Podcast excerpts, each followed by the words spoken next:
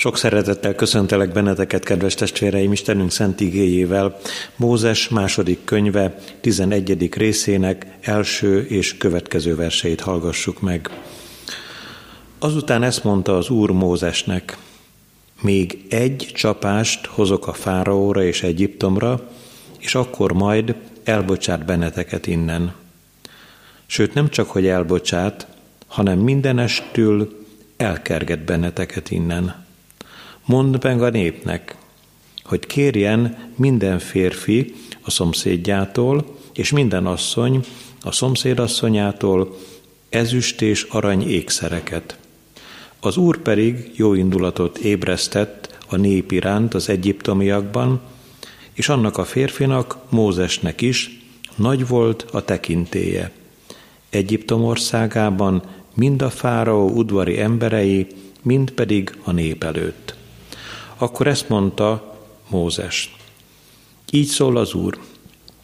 Éjféltájban átvonulok Egyiptomon, és meghal minden elsőszülött Egyiptom földjén a trónján ülő fáraó elsőszülöttje, csak úgy, mint a kézimalmot hajtó szolgáló leány elsőszülöttje, meg a háziállatok valamennyi elsőszülöttje is.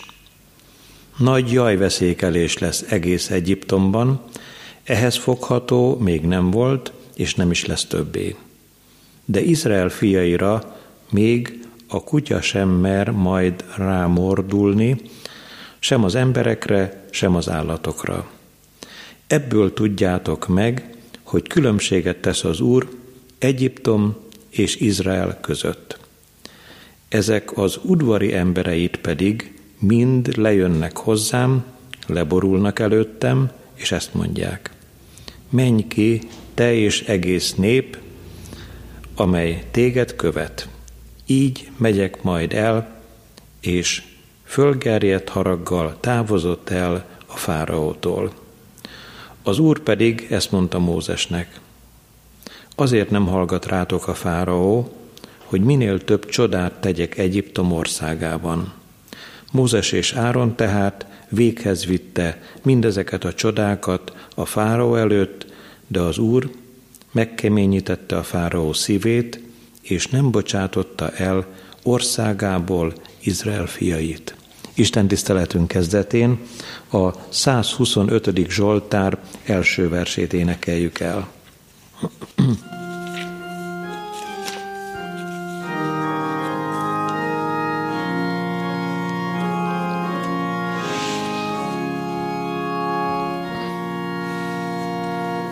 Akik bíznak az Úristenben, nagy hiedelemmel, azok nem vesznek el, semmi némű veszedelemben, mint a Sion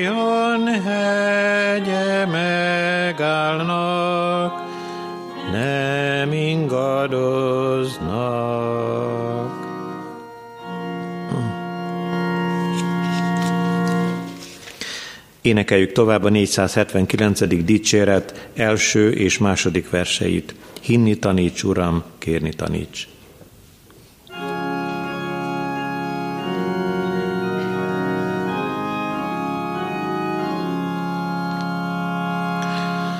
Hinni taníts, Uram, kérni taníts. Gyermeki nagy hitet kérni taníts.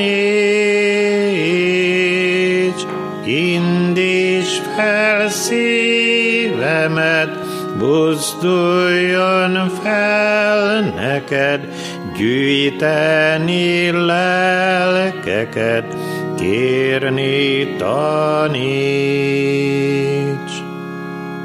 Hinni taníts, Uram, kérni taníts. Lélekből lelkesen kérni taníts Üdvözítőm,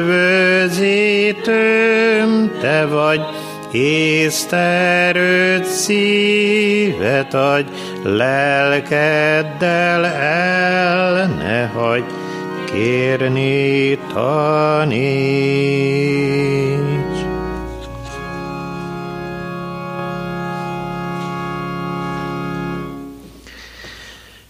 Kegyelem nékünk és békesség Istentől, ami atyánktól, és az Úr Jézus Krisztustól. Amen. Hallgassuk, szeretett testvéreim, az ígét, amely megvan írva Mózes második könyve 12. részének 21. és következő verseiben. Mózes második könyve 12. rész 21. verséből és a következő versekből így szól az ige. Mózes ekkor összehívta Izrael összes véneit, és ezt mondta nekik. Menjetek, vegyetek magatoknak juhokat, nemzetségenként, és vágjátok le a páskát. Vegyetek egy köteg izsópot, márcsátok az edényben levő vérbe, majd kenjetek az edényben levő vérből a szemöldök fára és a két ajtófél fára. Senki sem menjen ki közületek reggelig a háza ajtaján. Amikor átvonul az Úr, hogy megverje Egyiptomot, és meglátja a vért, a szemöldökfán és a két ajtófélfán, akkor kihagyja az Úr azt az ajtót, és nem engedi, hogy bemenjen a pusztító a ti házaitokba, és megverjen titeket is. Tartsátok meg ezt az utasítást. Örökre szóló rendelkezés ez nektek és fiaitoknak. Amikor bementek arra a földre, amelyet az Úr ad nektek, ahogyan megígérte, akkor is tartsátok meg ezt a szertartást. És ha majd megkérdezik tőletek a fiaitok, hogy mit jelent ez a szertartás, akkor így feleljetek. Páska áldozat ez az Úrnak, mert kihagyta Izrael fiainak a házait Egyiptomban, amikor megverte Egyiptomot, de a mi házainkat megkímélte. Ekkor mélyen meghajolt a nép, és leborult. Azután elmentek Izrael fiai, és e szerint jártak el. Úgy cselekedtek, ahogyan Mózesnek és Áronnak megparancsolta az Úr. Történt ezután éjfélkor, hogy megölt az Úr minden elsőszülöttet Egyiptom földjén. A trónján ülő fáraó elsőszülöttjét csak úgy, mint a tömlöcben levő foglyok elsőszülöttjét, meg a háziállatok valamennyi elsőszülöttjét. Azon az éjszakán fölkelt a fáraó és összes udvari embere, meg valamennyi egyiptomi, és nagy jajveszékelés támadt Egyiptomban, hiszen nem volt ház, ahol ne lett volna halott. A fáraó még éjszaka hívatta Mózest és Áront, és azt mondta, induljatok, menjetek ki az én népem közül Izrael fiaival együtt, menjetek és szolgáljatok áldozattal az Úrnak, ahogyan kívántátok. Vigyétek juhaitokat és marháitokat is, ahogyan kívántátok, csak menjetek. Kérjetek áldást rám is. Az egyiptomiak is erőltették, hogy sürgősen bocsássa el a népet az országból, mert ezt mondták, így minnyájan meghalunk. A kegyelemnek Istene tegye megáldottá szent igéjének meghallgatását, szívünkbe fogadását és megtartását. Hajtsuk meg fejünket az Úr előtt. Imádkozzunk. Drága édesatyánk, örökkévaló Szent Istenünk, dicsőítünk és magasztalunk téged azért a hatalomért, amelyel a teremtettségtől fogva bírsz, és amelyet bemutattál nekünk, ezen a földön élő bűnbe esett szegény embereknek. Köszönjük, hogy nem utasítottál el a te haragod szerint mindannyiunkat, hanem utat engedtél magadhoz, amikor földre küldted egy szülöttedet, ami drága megváltunkat. Köszönjük, hogy ő sebesítetett meg a mi bűneinkért, és ő áldoztatott fel a kereszten, ahol nekünk kellett volna meghalnunk, ha meghirdeted felettünk az ítéletet. Dicsőítünk azért, hogy kegyelemben gazdag úr vagy. Magasztaljuk szent nevedet, hogy kegyelmet sokaságába beleférünk mindannyian, akik ma hallgatjuk a Te ígédet. Segíts nekünk, hogy szívünkből fakadó választ adhassunk a te hívó szavadra, hogy a te szeretetedet, amelyet te felénk megbizonyítottál, viszont szeretettel jutalmazhassuk, könnyűrülj meg rajtunk, hogy a te ajándékod legyen igazi jutalom a mi szívünkben, és láttasd meg velünk, hogy mit is adhatnánk mi te neked, mint a mi bűneinknek sokaságát. Jövünk azért mégis fiat keresztje alá, reménységgel, bizalommal, hogy a te szabadító szereted, szereteted eléri a szívünket. Légy itt most közöttünk, élő szent lelked által, hallgass meg, atyánk, Jézus Krisztus nevében. Amen. Ige hallgatásra készülve egy halleluja éneket énekeljünk el. A 17. ének ez, a hallelujában az írás széjjel tépve, szabad vagyok, szabad.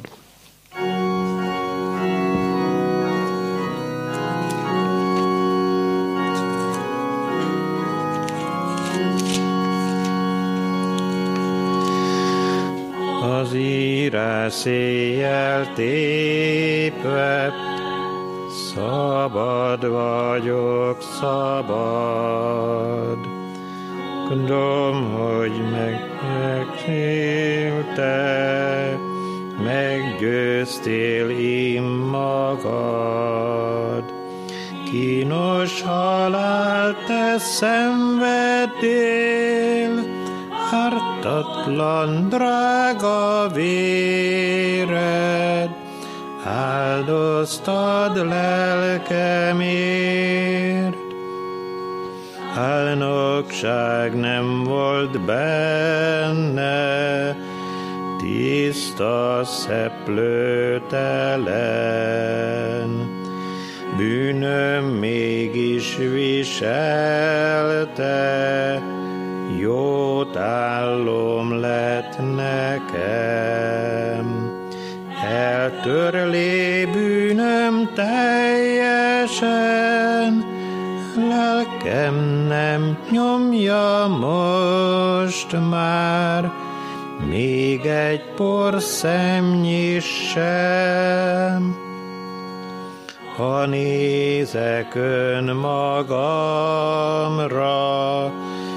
hamar megcsüggedek tekintve Jézusomra, újult erőt nyerek. Öröm tölti el lelkemet, hogy Jézus vére által igaz boldog lehet. Isten báránya téged, dicsérlek és napon. Ügyszerző szenvedésed, meg nem hálálhatom. Áldott légy, drága kezesünk, és a te nagy nevednek zengjen dicséretünk.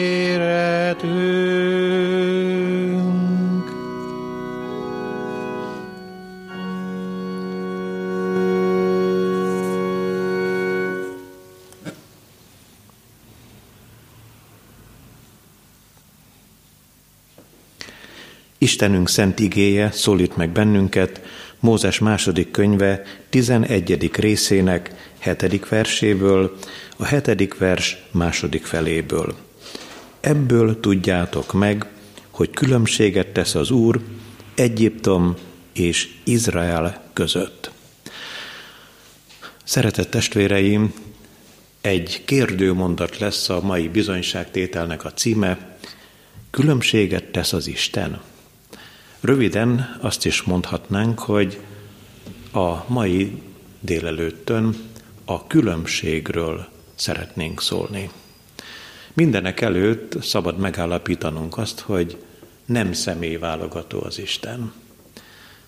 amikor Pétert tanította erre az Úr, a Szentlélek ereje és hatalma által, egy nagy lepedőt engedett le több ízben, látomásban Péter előtt, és aztán, amikor Péter felfogta azt a csoda dolgot, hogy nem személyválogató az Isten, elküldte őt Kornéliushoz, egy pogányhoz, egy római katonához, és az ott összegyülekezett kis közösség betöltetett a Szentlélek hatalmával és erejével, és aztán Péter maga állapította meg, hogy nem csak a zsidókból lett Jézus Krisztus követőkhöz adatott a Szentlélek ereje, hanem a pogányok is megkapták az Úr ajándékát, és a pogányokból is lettek olyan valakik,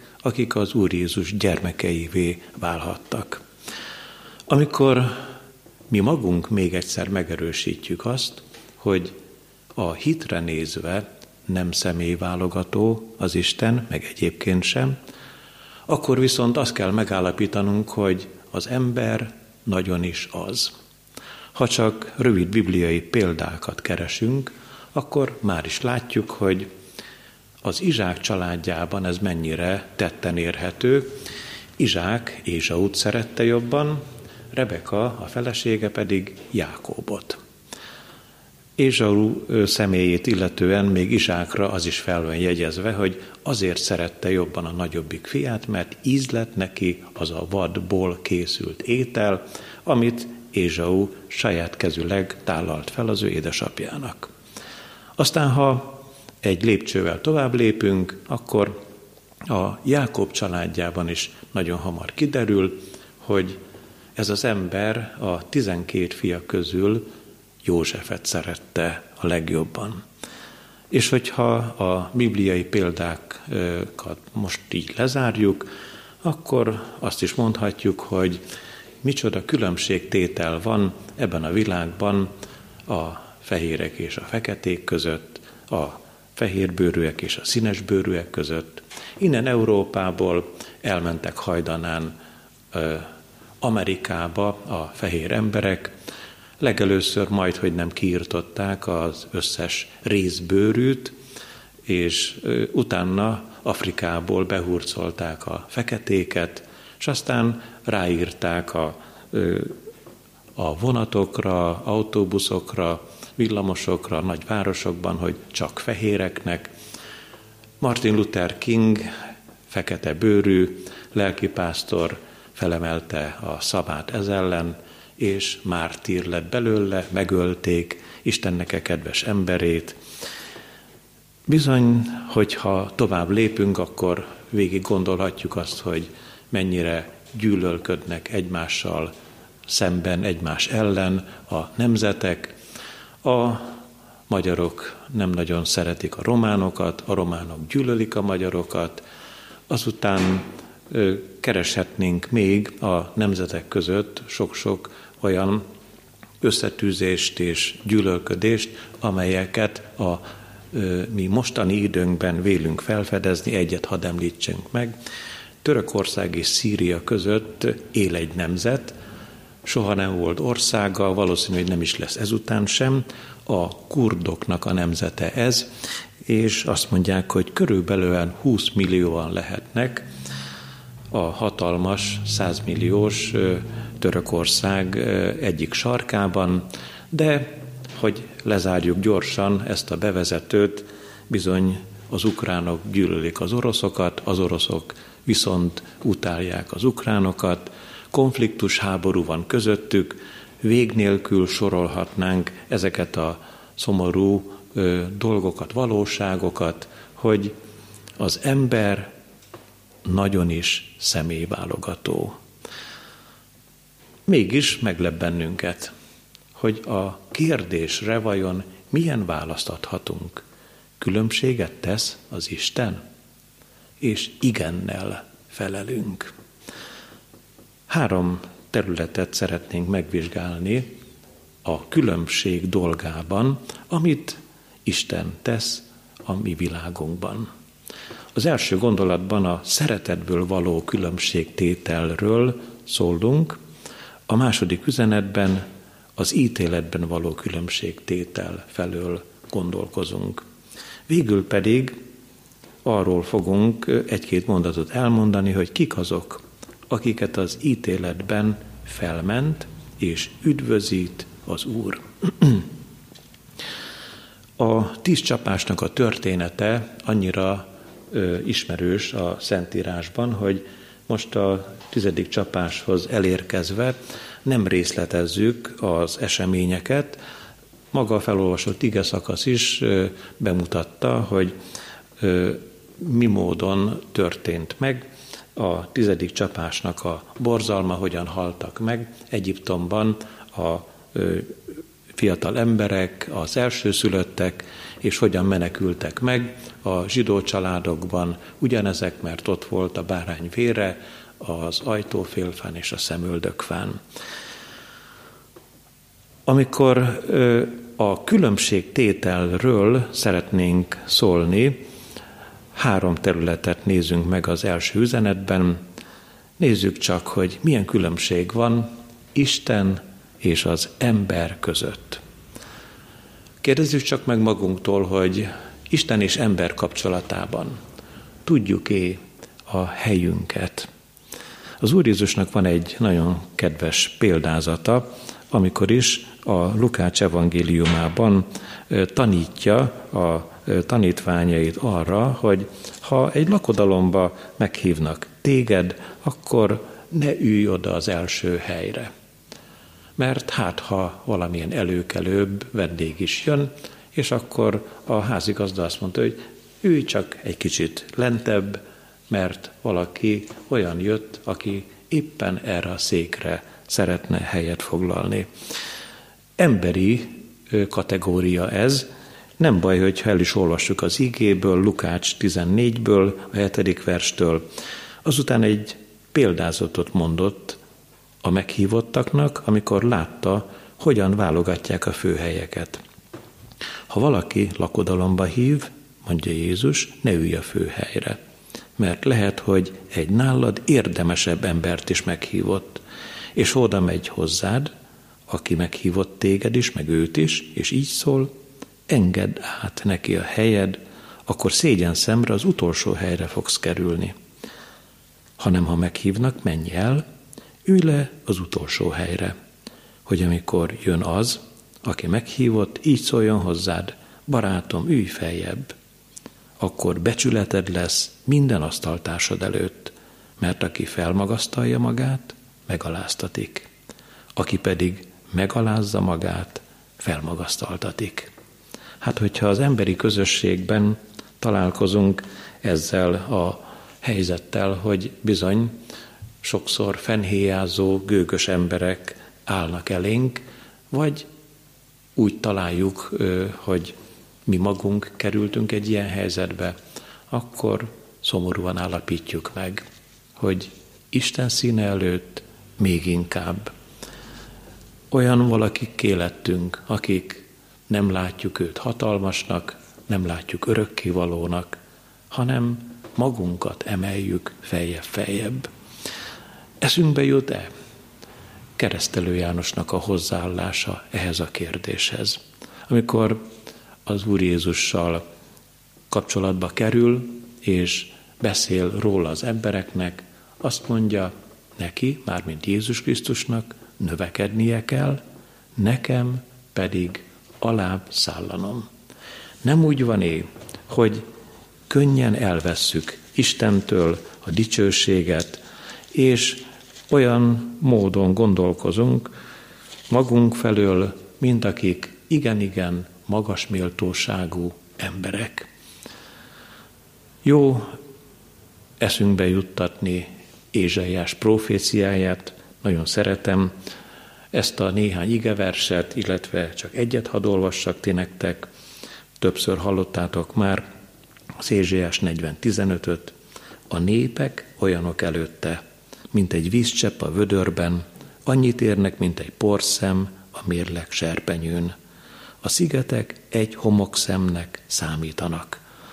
Vajon elvállalnád-e, szeretett testvérem, hogy te csak annyi vagy az Isten színe előtt, mint egy csepp víz, vagy egy porszem a mérleg serpenyőn. Jó, hogyha tudjuk a helyünket. Isten és az ember kapcsolatában.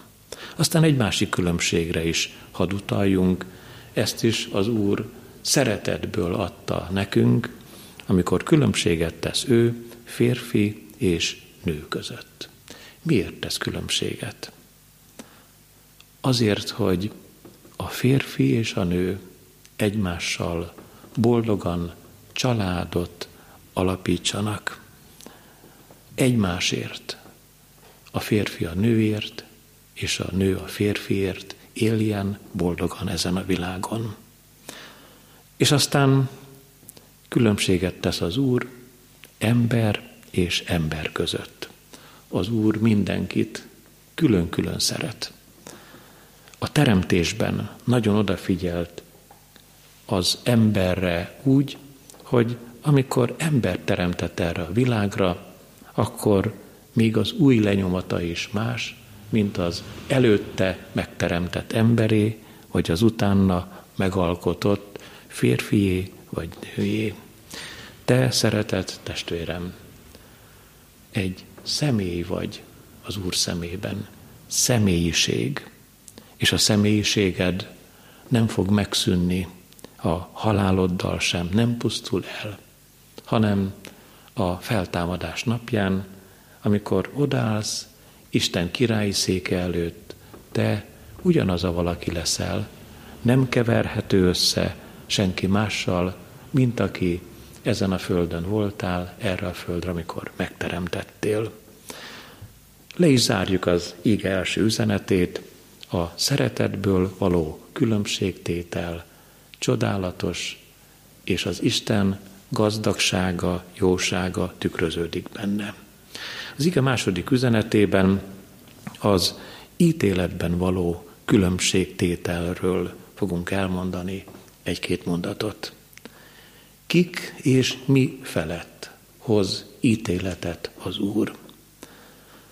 Amikor a tizedik csapásra gondolunk, akkor ítéletet hoz az Úr az Istenek felett. Kisbetűvel írtam le, ide az én jegyzetfüzetembe az ibetűt, és újra szeretnék néhány istenséget bemutatni ti nektek. Az egyiptomi tíz csapás során megjelenik egy három betűből álló istenség, így hívják ezt az istenséget, hogy Min. Hát ő volt a szaporodás istene. És most egyszerre csak tehetetlen, nem tudja megmenteni az első szülötteket, akiknek meg kell halniuk. Ott van egy másik Isten, Heketnek hívják. Ő istennő, és az volt a feladata, hogy őrizze meg a nőket szüléskor. Hát, hogyha ilyen nagy hatalma volt Egyiptomban, Heketnek, akkor miért nem állt elő az egyiptomi fiataloknak, az első szülötteknek a halálra ítélésekor, hogy megmenteni őket. Aztán egy ismerősebb ö, istenség ö, jelenik meg előttünk, Ízis. Ő neki az volt a feladata, hogy a gyermekeket védelmezze. Semmit nem tudott tenni, amikor meghaltak az első szülöttek. És hát egy idézőjelben mondott élő istenségre is hadd utaljak, mert ugye az előbbiek azok kitalált istenségek. A fáraó elsőszülött fia. Őt születése pillanatától kezdve istenként tisztelték Egyiptomban, mégse tudta megmenteni a sorstársait, sőt, ő maga is meg kellett, meg kellett, hogy halljon a nagy ítélet során. Igen, ezeket az egyiptomi isteneket, de aztán, ha azt mondanánk, hogy a görögöket, a rómaiakat és a világnak összes kitalált istenségét ki lehet dobni a szemétre, mert semmit nem érnek, semmit nem tudnak tenni. Van szemük, de nem látnak, van fülük, de nem hallanak, van szájuk, de nem beszélnek. Semmit érő emberi találmányok ezek. Azután, amikor az ítéletben való különbségtételről szeretnénk szólni, hadd mondjuk el azt is, hogy ítéletet hoz az Úr a hitetlenség felett. A fáraóra nézve, hadd mondjak el ti nektek, még a tíz csapás előtti eseményekből egy rövid kis gondolatsort, mert hát azt kérdezi a fáraó Mózestől, hogy kicsoda az Úr. Nem ismerem az Urat. Hallgassátok csak a kettő Mózes 5 első három versét. Azután bement Mózes és Áron a fáraóhoz, és ezt mondták neki. Így szól az Úr, Izrael Istene, bocsásd el népemet, hogy ünnepet szentelhessen nekem a pusztában. A fáraó azonban ezt felelte. Kicsoda az az Úr, hogy hallgassak a szavára, és elbocsássam Izraelt. Nem ismerem az Urat, úgyhogy nem is bocsátom el Izraelt. Erre ők ezt mondták. Találkoztunk a héberek istenével. Hadd menjünk ki azért három napi járó földre a pusztába, hogy áldozzunk Istenünknek az Úrnak, hogy ne sújtson bennünket dögvészel vagy fegyverrel. De Egyiptom királya ezt mondta nekik, Mózes és Áron, miért akarjátok elvonni a népet a pusztától, a munkájától? Menjetek, folytassátok a kényszermunkát. Már így is sok a mi haszna nép az országban, mondta a fáraó, és ti még abba akarjátok hagyatni ezekkel a kényszer munkát? Vajon nem kellett volna én másképpen hozzáállni a fáraónak ehhez a kérdéshez? Nem kérdezhette volna meg a fáraó, hogy milyen erős az az Isten, aki azt mondta, hogy még dögvészel is el tudna pusztítani benneteket, ha nem mentek ki a pusztába. Aztán kire, kikre érkezett meg a dögvész. Egyiptom rettenetes, félelmetes csapása van leírva hamarosan Isten igéjében. Az Úr ítéletet hoz a hitetlen fáraó felett. És a zsidó levélből a 11. rész 6. versét azért hadd kössem a szívetekre, testvéreim, mert nem csak a fáraó lehet ítélet alatt, hanem akár mi magunk is, hogyha hitetlenségbe esünk. Mit olvasunk ott az igében? Hit nélkül pedig senki sem lehet kedves Isten előtt, mert aki Istenhez járul, annak hinnie kell, hogy ő van, és megjutalmazza azokat, akik őt keresik.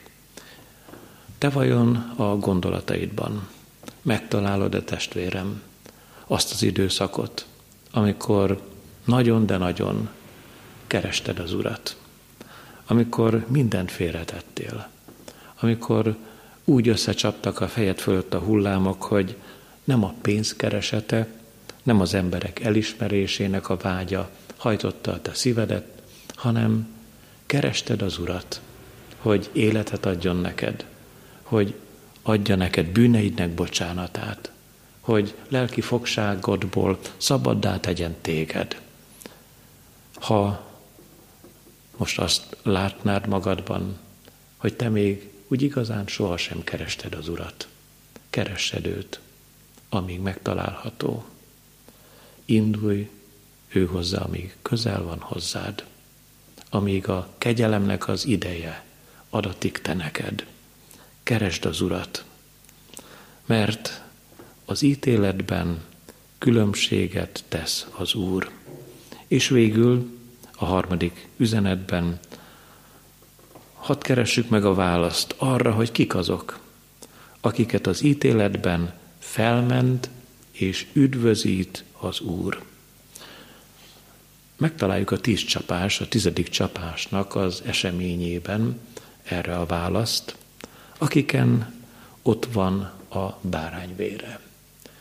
A zsidók úgy menekültek meg a tizedik csapás során, hogy engedelmeskedtek az Úr szolgájának Mózesnek, minden család levágott egy bárányt vagy egy kecskét, kiengedte a kis egyéves hím állatnak a vérét, és bekenték az ajtófélfáikat, meg a szemöldökfát a bárány vérével, és a pusztító angyal ezeket a házakat kikerülte. Lépjünk egy nagyot, szíveden, életeden, ott van-e a bárány Jézus Krisztus vére. Engedted-é, hogy ő megmosson téged. Jártál-e a kereszt alatt? Vágysz-e arra, hogy neked üdvösséged, mennyei életed legyen? Vagy a vágyaid csak addig érnek el, hogy valami jót tegyen veled ezen a földön az Úr, a sikereid és az életed előhaladása nyomán. Ha csak ennyi a vágyad az Úrral szemben, ez kevés, mert lepereg az életed, miképpen az enyém is, és mindannyiunké, emberi életünk 70 esztendő, vagy ha feljebb 80 esztendő, nagyobb részük nyomorúság és bánat, mondja Mózes imádságában, a 90. Zsoltárban. Legyen csak vágy a te szívedben a mennyei élet után, mert az Úr különbséget tesz Egyiptom és Izrael között. Nehéz ezt így nagyon nyersen kimondani, de mégiscsak erről van szó, hogy az Úr különbséget tesz a hívő és a hitetlen vagy más hívő között. Jézus Krisztusnak a személye az elválasztó vonal. A benne való hit alapján tesz különbséget az Úr ember és ember között. Az örökkévaló, ha lát téged és tudja rólad, hogy te Jézus Krisztusban hiszel, hogy a szívedet ő neki adtad, akkor te jó helyen vagy. Akik nem Jézus Krisztusban hisznek, de hívők, más valamiben, valakiben hisznek, vagy hitetlenek. Nem én mondom, az Isten igéje mondja. Szabad megkeresned, a Bibliában sok helyütt utalás van arra, hogy ők a kárhozatra támadnak fel az utolsó napon.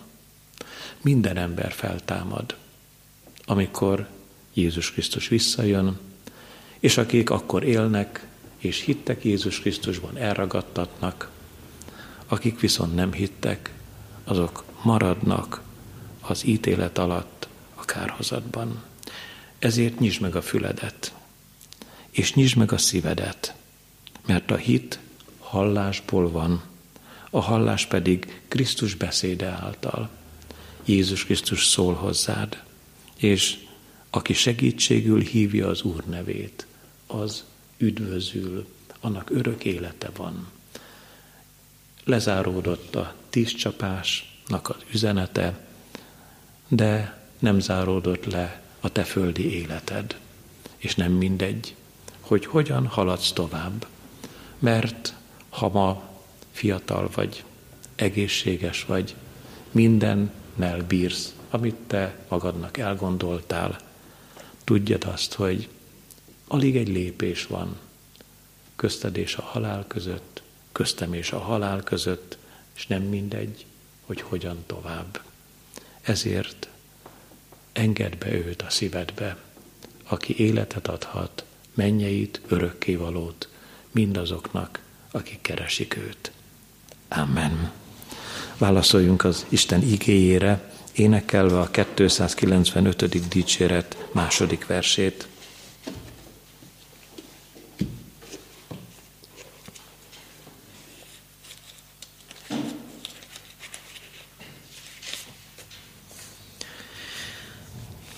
295. dicséret második verse így kezdődik. Jézus benned bízva bízom.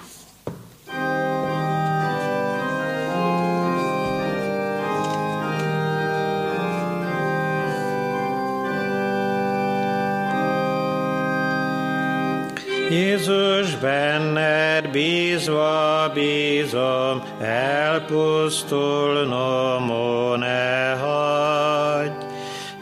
Te ki bűnön, poklon, síron, egyedüli győztes vagy.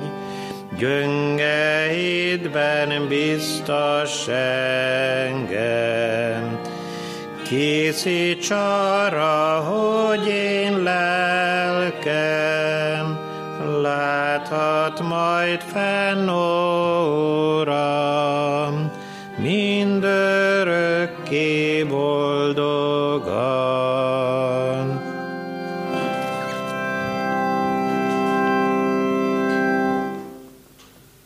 Hálás a szívünk neked, drága megváltó úrunk, hogy te ma is hívsz, vársz bennünket kereszted alá, hogy a te véred megtisztít minden bűntől, hogy a mi szívünkben élő reménység támad, hogy bármi is érne bennünket, hogyha a te karjaidban vagyunk, és te vagy a mi jó pásztorunk, te jársz előttünk, mi pedig követünk téged, nem veszhetünk el, hanem a te mennyei országod vár a benned bízókra, a te hozzá tartozókra, Köszönjük neked, hogy aki te hozzád megy, semmiképpen ki nem veted. Köszönjük neked az áldást, amelyet te készítettél ezekben a nehéz igeversekben, a mögöttünk levő tíz csapás során. Köszönjük, hogy mégis a te igéd az életről beszél, arról az életről, amelyik nem múlik el, amelyik ott a menny dicsőségében adatik azoknak, akik találkoztak veled. Segíts, hogy lehessünk hírvivők, hogy örömhírt adhassunk azoknak a testvéreinknek, akik bajban, szomorúságban, félelmek között élnek, vagy akik nehezen találnak rejád, és a szívükben megindul a vágy, hogy találkozzanak veled, könyörülj meg rajtunk, hogy ne felesleges szavakat mondjunk el számukra, hanem életnek beszédét hadd tartsuk eléjük, hogy ők is boldogok lehessenek benned. Áld meg ezt a mi szenvedő világunkat, hogy a mi szívünkben most már lehessen bizakodás, hogy egyszerre csak felvírad a mi lelki napunk, és békességünk lehet ott belül a mi szívünkben, áld meg a népeket az egymás mellett élésükben, hogy ne a gyűlölet, hanem az egymás elfogadása határozza meg a gondolkozásukat.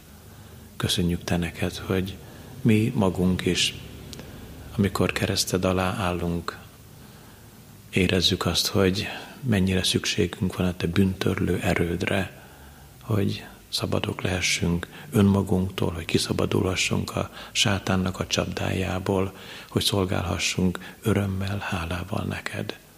Áld meg azokat a testvéreinket, akik a legnehezebb helyzetben vannak, és mégis vágyakoznak arra, hogy meg tudják fogni a te kezedet, ad, hogy megértessék a te hívó szavadat áld meg a kórházban levő testvéreinket, és a kórházakban körülöttük fáradozó orvosokat, nővéreket.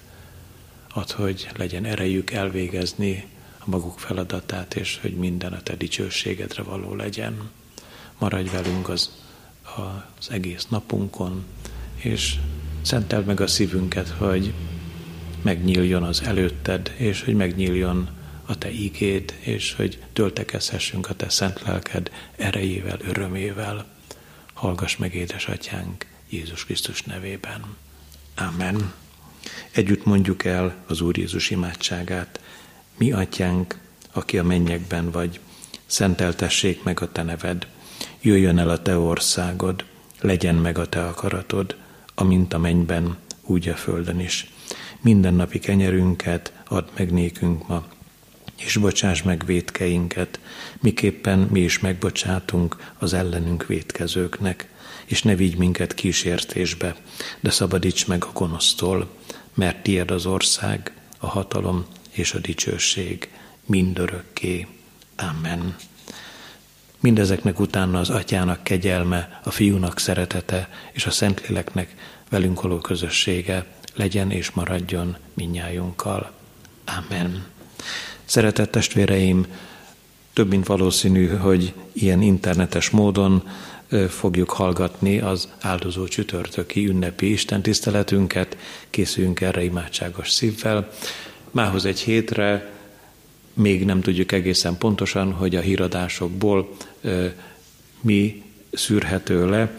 Nem lehetetlen, hogy akár a templomaink is, imaházaink is megnyílhatnak. Ha ezt halljuk a híradásokból, akkor a presbiterek felé telefonnal, illetve hát az interneten fogunk értesítéssel lenni.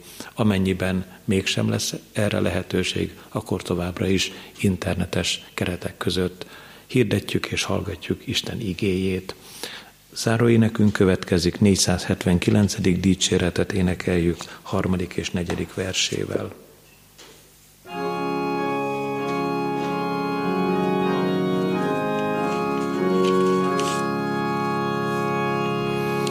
Hinni taníts, Uram, kérni taníts, gyorsan elszáll a perc, kérni taníts. Lásd gyengeségemet, erősíts engemet, míg diadalt nyerek kérni taníts. Inni taníts, Uram, kérni taníts. Jézus, te visszajössz, várni taníts, majd a kegyelmesen nézed az életem, állhassak csendesen, hinni taníts.